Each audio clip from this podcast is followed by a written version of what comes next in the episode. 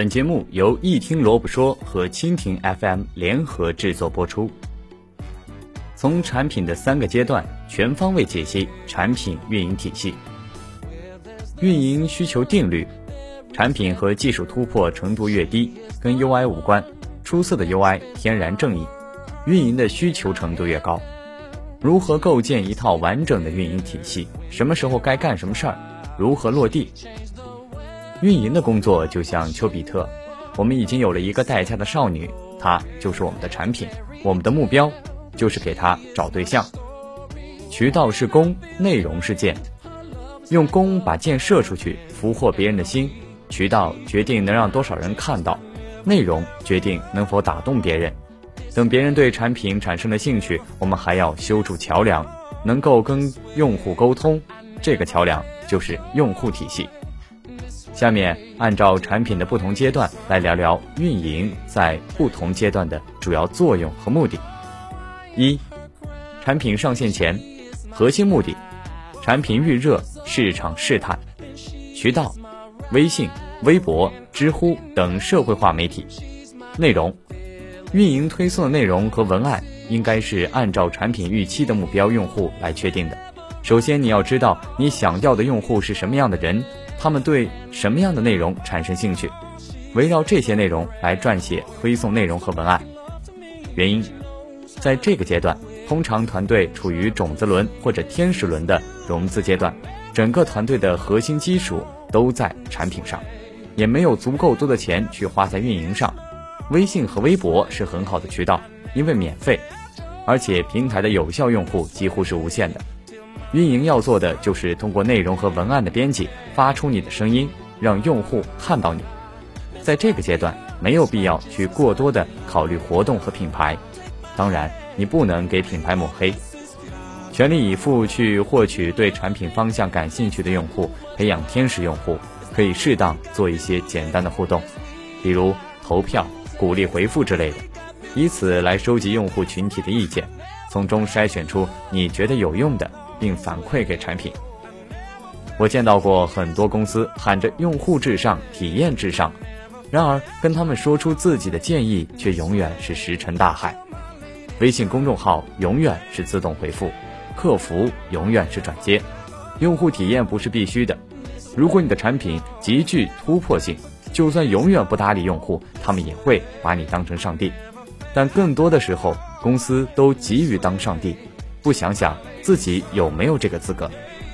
二、产品打磨阶段，核心目的：产品发布、观察市场反馈、沟通用户、优化产品、验证产品逻辑。渠道：微信、微博、知乎等社会化媒体，五大门户网站或垂直领域门户网站，App Store 或者第三方应用商店。线下活动：用户 QQ 群、微信群。产品自有渠道。内容。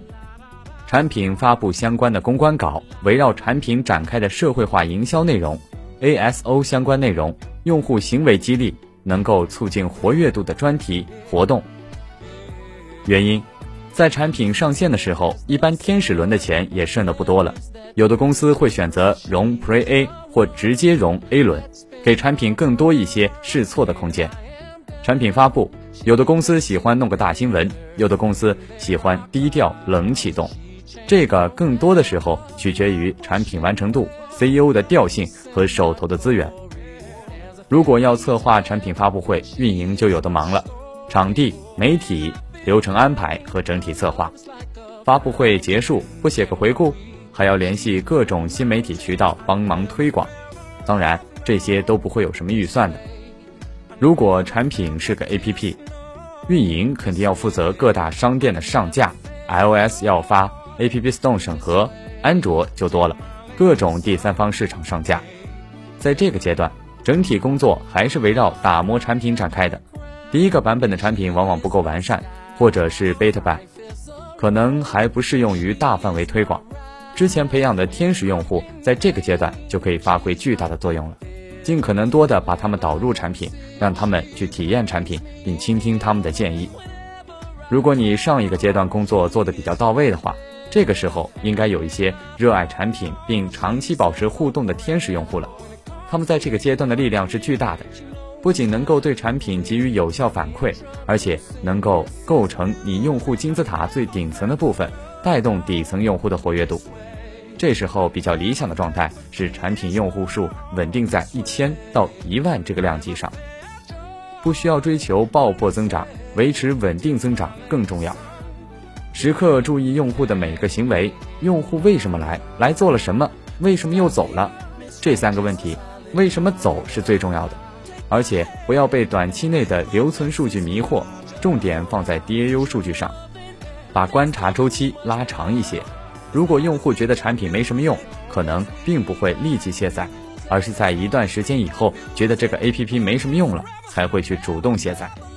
三、产品推广阶段，核心目的保证用户量级、活跃度的长期持续增长。渠道：应用商店推荐位、换量、DSP 渠道、三大搜索、微信、微博等新媒体、线下广告、五大门户网站或垂直领域门户网站。用户 QQ 群、微信群，产品自有渠道、预装机渠道、地推。内容围绕产品展开的社会化营销内容，ASO、SEM 相关内容，用户行为激励，能够促进新拉的专题或者活动。原因，在这个阶段，融资应该到了 B 轮或者 C 轮，用户量级、市场占有率成了运营的核心。之前做出的铺垫，现在应该到了爆发的时候。全力展开推广前，务必要保证产品的核心竞争力及完成度，否则推广会适得其反。做推广时，先保证传统渠道的搭建，也就是上面列出的渠道，这些啊是比较基本的方式，花费也比较稳定，可以从中选择合适自己产品的渠道进行推广。更重要的是，不要被这些方式框死。各个行业内，流量的成本是相对稳定的。获客成本也是相对稳定的。如果仅靠产品不能杀出重围，那么运营的重要性也就不言而喻。如何以更低的成本获取高质量的用户？如何快速实现用户量级的爆发和突破？如何从竞品中脱颖而出？很多 CEO 不认可流量成本，认为好的运营应该快速免费获客，认为好的运营哪怕产品是屎也能卖出去。凡是抱有这种想法的公司一定会死，市场已经百分百证实了这一点。创业的隐形门槛之一就是行业内的流量成本是否还存在浮动空间。然而这一点百分之九十的 CEO 并不知道。我们会看到很多非常牛逼的营销方式，非常牛逼的创意，但创意绝不是他们成功的原因。这也是为什么同样的创意，有的公司做就能够刷爆朋友圈，有的公司做就只是个位数的转发量。渠道和内容是相互依存的，如果硬要分出一个高下，渠道占百分之五十一，内容占百分之四十九。内容体现创意，渠道体现执行。举个最简单的例子，同一篇文章放在不同的公众号发，阅读数就会截然不同。大号显然会有更多的阅读量和转发量，但大号本身又是靠无数优质内容做起来的。很多公司都想着做出国民级的营销，但却从来不重视培养自有渠道，更不想把钱花在投放上，最后效果不好，锅基本是都要靠运营来背。在这个信息爆炸的时代，你只看到了那些牛逼的创意，但你从不关心他们是怎么到你眼前的，也不知道更多牛逼的创意没能让你看到，就湮灭在了流量的洪流中。仅靠产品好就想一炮而红的时代已经越来越远，每个领域的竞争都很激烈，何况你的产品真的好吗？这又回到开篇的第一句话：产品和技术突破程度越低，运营的需求程度越高。不是换一套 UI 和交互就叫产品好。之前我在做市场渠道的时候，遇到过很多鄙夷的目光：花钱谁不会呀？我拿十万能花出二十万的效果。你拿十万花出十万的效果，我的获客能力就比你强了一倍，我会占领更大的市场，拿到更多的融资。每个公司的钱都是有限的，怎么才能做到对每一分钱负责呢？内容好不好，更多的时候依赖策划人本身的直觉，很难去衡量。就像写文章写得好就是写得好，有趣就是有趣，这东西需要长期的锻炼和打磨，不可能一蹴而就。